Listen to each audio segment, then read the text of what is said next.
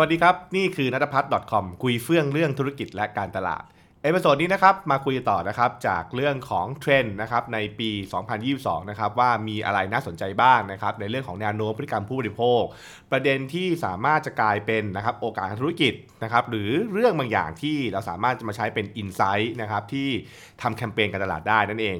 โดยวันนี้นะครับเราจะพูดถึงเรื่องของแนวโน้มว่าด้วย การรักษาภาพลักษณ์ของตัวเองนะครับ keep the look นะฮะซึ่งก็หยิบมาจากนะครับรายงานของทาง global Web index นะครับเขาก็มีการพูดว่าเนี่ยนะครับปี 2022 เนี่ยนะครับน่าจะเป็นปีที่คนเนี่ยจะยังให้ความสำคัญกับเรื่องของภาพลักษณ์อยู่นะฮะถามว่าทำไมนะครับคือต้องบอกว่าเเรื่องของการมีโลกดิจิตอลเนี่ยนะครับ โดยเฉพาะปัจจุบันเนี่ยเรามีเรื่องของการใช้ทำ content เนี่ยนะครับโดยใช้วิดีโอพวกนี้มากขึ้น TikTok อะไรมากขึ้นใช่ไหมฮะหลายๆคนเองก็เริ่มหันมาให้ความสำคัญกับเรื่องของภาพลักษณ์นะครับตัวเองมากขึ้นแล้วก็ต้องบอกว่าพอมันเป็นวิดีโอใช่ไหมมันไม่ได้มีฟิลเตอร์เหมือนกับตัวเรียกว่าถ่ายรูปภาพใช่ไหมฮะคือ ถ้าสมัยก่อนนะครับอินสตาแกรมนะครับหรือถ่ายรูปเนี่ยเราก็ใช้ฟิลเตอร์นะครับในการที่จะอาจจะลบรอยหรือทำให้หน้าเด้งขึ้นมาได้ใช่ไหมฮะแต่พอเราเป็นวิดีโอปุ๊บเนี่ย มันก็เลยอาจจะทำให้มันต้องมีการให้ความสำคัญเรื่องของ makeup นะครับแล้วก็เรื่องของการดูแลตัวเองมากขึ้นกว่าปกตินั่นแหละนะครับคือหลายๆ คนจะพบว่า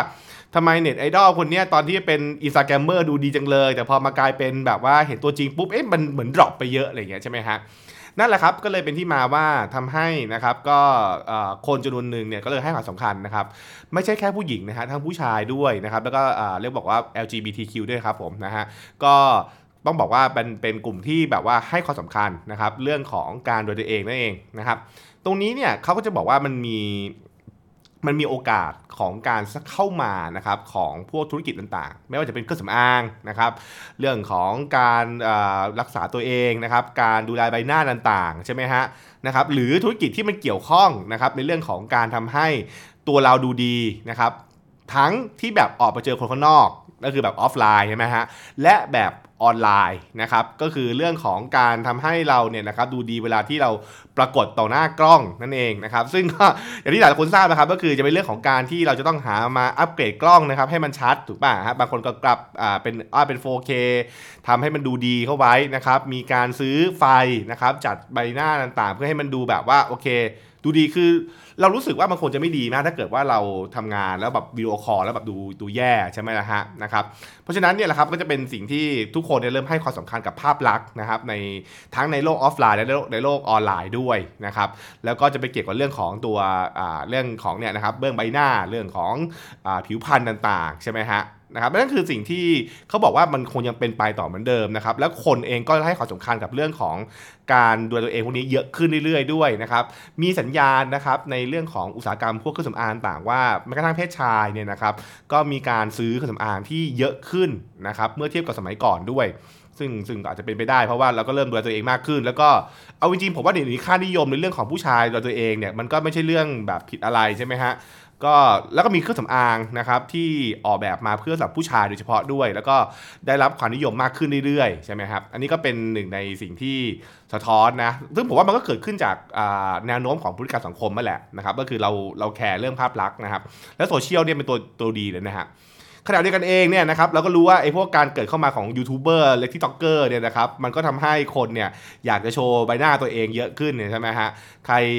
จนบางทีมันก็กลายกลายเป็นค่านิยมที่บางทีผมก็ไม่แน่ใจว่ามันดีหรือเปล่านะ แต่ก็พูดบอกว่านะครับการมีหน้าตาดีเนี่ยมีชัยไปกว่าครึ่งนะคือคนก็ชอบคนก็ชื่นชมใช่ไหมครับก็อาจจะทำให้นะครับหลังจากเราหมดเหตุการณ์พวกนี้ไปปุ๊บเนี่ยโควิดเนี่ยพวกเรื่องของคลินิกนะครับพวกเสริมสวยความงานต่างๆ ก็น่าจะเป็นที่ หมายปองนะครับสำหรับหลายคนนั่นเองนะครับ อันนี้ก็เล่าสู่กันฟังไว้แล้วก่อนแล้วกันนะครับ ก็เป็นประเด็นที่หยิบมานะครับ ก็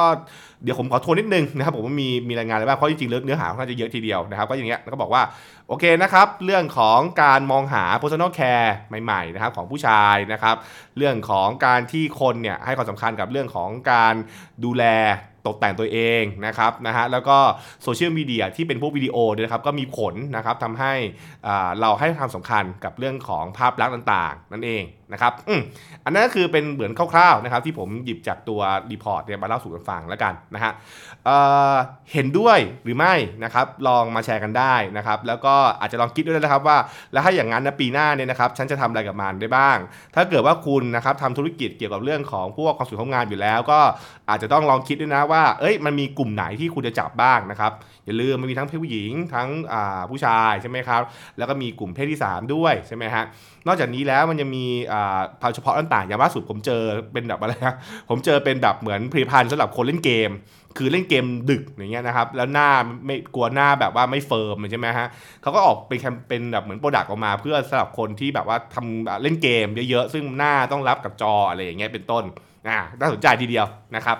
ลองคิดดูนะครับ มันก็คิดได้หลายมุมนะว่าธุรกิจนี้จะทำอะไรได้บ้าง นะครับนั่นก็คือสิ่งที่มาคุยกันสั้นๆนะครับใน episode นี้นั่นเองนะครับแล้วก็เดี๋ยวติดตามกันนะครับว่า episode หน้าจะหยิบเทรนด์ไหนมาคุยกันอีกนะฮะสำหรับวันนี้สวัสดีครับ